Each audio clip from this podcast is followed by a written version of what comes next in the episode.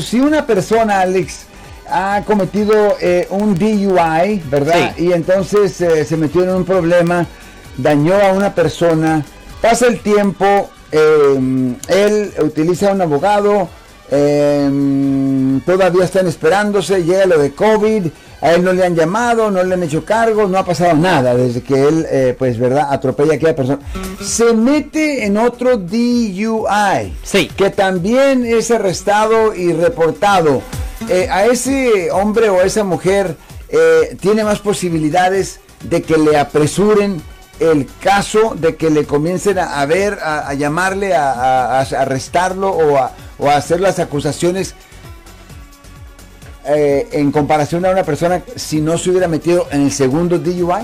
Ok, so por ejemplo, si una persona tiene una segunda ofensa de conducir bajo la influencia y tiene un antecedente, siempre es necesario establecer si, um, cómo de viejo es el antecedente. Generalmente si una persona tiene una segunda ofensa de conducir bajo la influencia, lo siento por la interrupción, su video va a continuar monetariamente.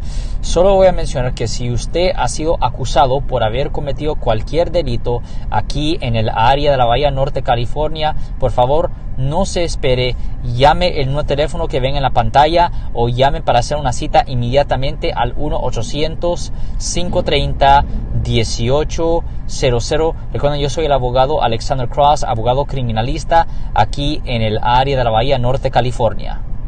Dentro de 10 años, el estatus de limitaciones eh, expira para ese DUI y ya no lo tratan como una segunda ofensa. Pero si es menos de 10 años, lo tratan como una segunda ofensa. Ahora, si usted todavía está en libertad condicional o probación por su primera ofensa y comete una segunda ofensa, eso es una situación mucho más seria. Porque si usted todavía está en probación o libertad condicional por una ofensa de conducir bajo la influencia, por violar su probación, le pueden dar hasta seis meses en la cárcel condado y eso es separado a al castigo potencial nuevo, por el caso nuevo que conlleva una pena potencial de hasta un año en la cárcel. Pero este, este, esta persona en particular ni siquiera ha ido a corte, ni siquiera le han hecho los cargos, sino que ya estaba pendiente el DUI y se mete en otro lío.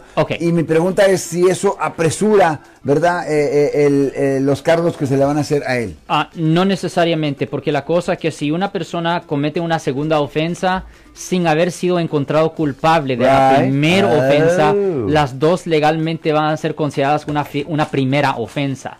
Las dos legalmente son consideradas una primera, porque para que sea considerada una segunda, una convicción tiene que haberse manifestado antes de que la persona cometió la nueva falta. Hmm. Si les gustó este video, suscríbanse a este canal, aprieten el botón para suscribirse y si quieren notificación de otros videos en el futuro, toquen la campana para obtener notificaciones.